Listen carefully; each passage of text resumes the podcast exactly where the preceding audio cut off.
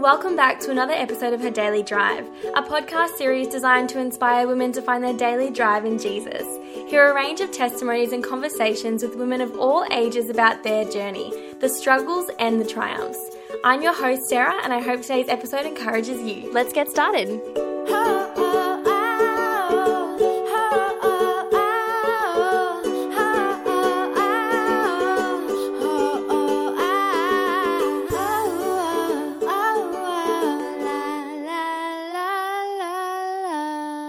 What happened to the Easter Bunny when he misbehaved at school? I don't know. He was egg spelled.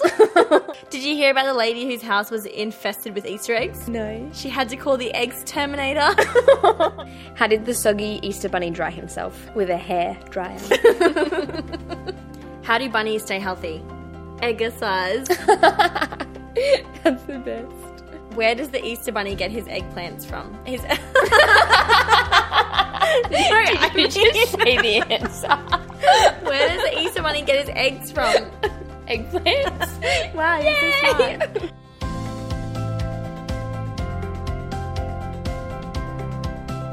Hi, Beck. Hello. Thank you for coming in on Easter weekend to share with us a little bit about Easter. Yay. So fun to do this special episode. To start off with, why is Easter an important event to discuss and unpack in today's society? Well, I think first of all, Easter is important, full stop. So 1 Corinthians 15, verse 14 actually says, And if Christ has not been raised, our preaching is useless, and so is your faith. Christianity isn't Christianity if mm. this didn't happen. So Easter in itself is so important. But I think it's important for us to talk about today because so often we can get to Easter and just celebrate it as a once a year, oh yeah, that's cool, that's a fun thing to remember. But I actually think if we look at what happened, if we look at the cross and the resurrection of Jesus, it would change how we live. And I think it's so important that we explore it and then we talk about it so that it's not just something that we think about once a year, but we actually live as Christ followers through this understanding.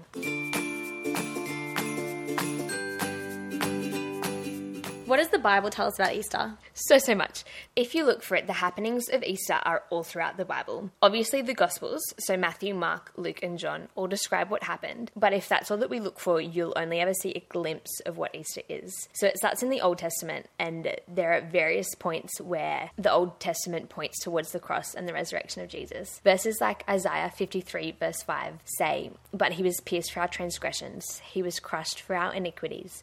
The punishment that brought us peace was on him, and by his wounds we are healed. There are so many verses in the Old Testaments that are prophetic of Jesus and his cross. In addition to the Gospels, the New Testament is also scattered with scriptures that talk about Easter as well. Verses like Romans 5, verse 8, that say, But God demonstrates his own love for us in this while we were still sinners, Christ died for us and verse 19 that says, For just as through the disobedience of the one man the many were made sinners, so also through the obedience of the one man the many will be made righteous. So these are just a few examples of where Easter is mentioned in the Bible. The Bible is absolutely drenched with the message of the cross and the resurrection of Jesus.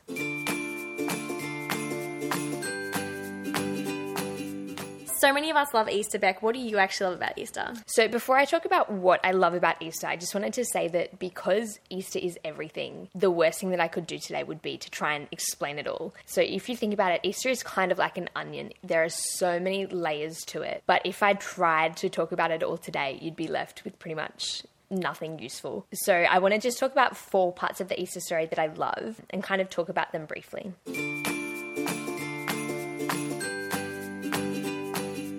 In the Garden of Gethsemane in Matthew 26, it tells us that three times Jesus actually prayed and asked if there was any other way that God's will would, would be done other than him dying. We can see that the cross wasn't something that Jesus was excited about. He wasn't looking forward to it and being like, yes, like this is going to be awesome, rah, rah, rah. He actually dreaded it. He was actually, God, if there is any other way, but at the end of the day, may your will be done. The cross was a brutal thing and he knew that. Yet Hebrews 12, verse 2 tells us that for the joy set before him, he endured the cross. And I think it's amazing that the joy before him was us. Our reconciliation with God mm. was that joy.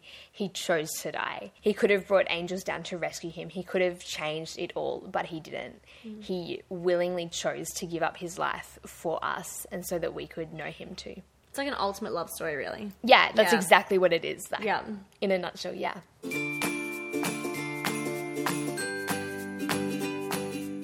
Then John 19, verse 30 says, When he had received the drink, Jesus said, It is finished. With that, he bowed his head and gave up his spirit. This is one of my favorite Bible verses. I love the finality and the prophetic nature of it is finished. It's like, that's it, full stop, no further conversation. At that moment, the debt of sin was paid for all. Redemption and salvation for man was now complete. The law that had once required sacrifice for forgiveness had been satisfied once and for all. There was no more talking about what needed to be done. It was done, everything was done. I heard an analogy in a sermon once, and I'm going to change it slightly. I think it's super helpful if we think of it as if God has invited us to this amazing party, and the one requirement is that to get in, we have to be wearing clean white clothes We spend hours getting ready. We are so excited for this party. Like, it's going to be the party of the century. We have our clean white clothes on, and it's great. We're so excited. But then on the way to the party, we find this puddle of mud. And it's like, oh, I actually really love playing in mud sometimes. Let's go play in that for a bit. And then we finish playing in that puddle of mud. And then on the way, the further we walk, the more dirty our clothes get. And it's like we finally get to the house, we get to the place where God's hosting this party. And Jesus comes out and we realize that we're dirty. And it's like,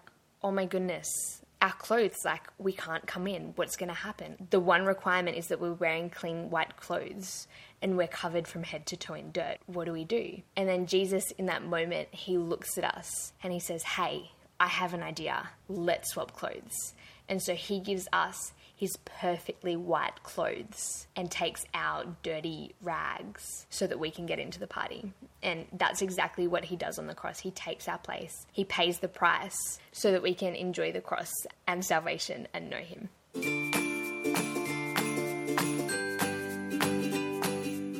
Another thing I love about Easter is found in Mark 15, verse 37 to 38, and it says, With a loud cry, Jesus breathed his last.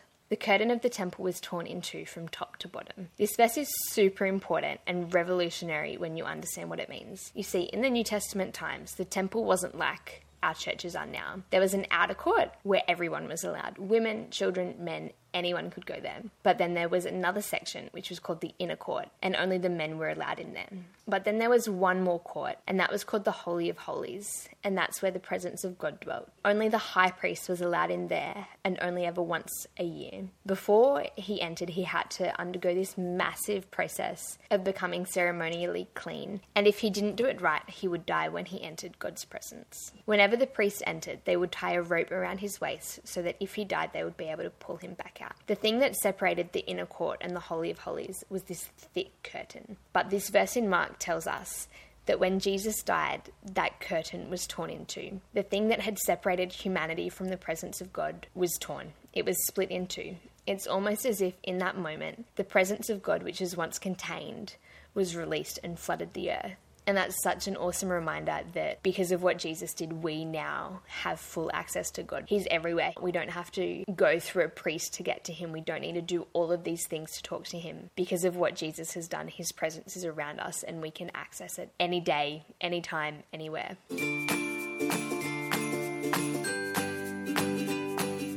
The final thing that I love about the Easter story is that Jesus rose again. All of the Gospels talk about Jesus rising again. Luke 24, in particular, tells of two women going and looking for Jesus, and angels meeting them and saying, Why do you look for the living among the dead? He is not here, he has risen. Remember how he told you while he was with you that the Son of Man must be delivered over to the hands of sinners, be crucified, and on the third day be raised again. This is amazing. The fact that Jesus rose again shows that our sins did not overcome him, they weren't enough to keep him in the grave. The price for our salvation was paid when Jesus died. If you think about it, the worst thing that can happen in life is for us to die. But the fact that Jesus rose from the dead shows us that that isn't something that we need to fear anymore. There is now no longer fear in life or death because mm. Jesus has completely overcome. This is such a hope for us, and I think if we understand it, it will really change how we live. It's almost as if even though we might face suffering and trials right now, we know that the battle is won. You know, we are living it out. We're living in the now but not yet. Jesus has won, the battle is over, and we are just living out that victory. And one day we will be united with Him in glory. Yes, bad things happen. Our God is greater. Our God defeated death. The biggest enemy of all is nothing compared to Him, and we get to stand in that victory with Him.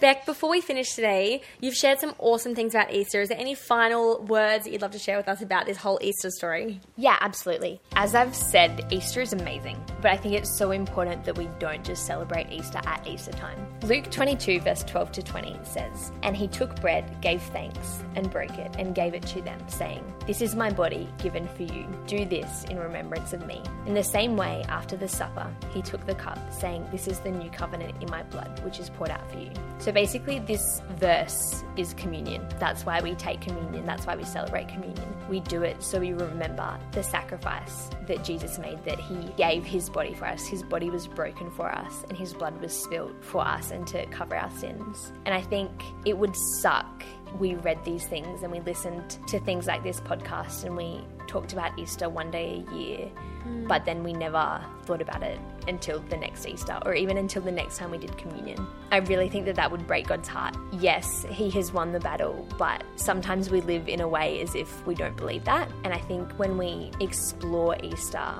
when we truly learn to understand it, we get to celebrate this every day. You know, imagine if you woke up and it's like, my God is risen, my sins are paid. There is nothing on earth that can stop me. There is nothing on earth that is greater than Jesus.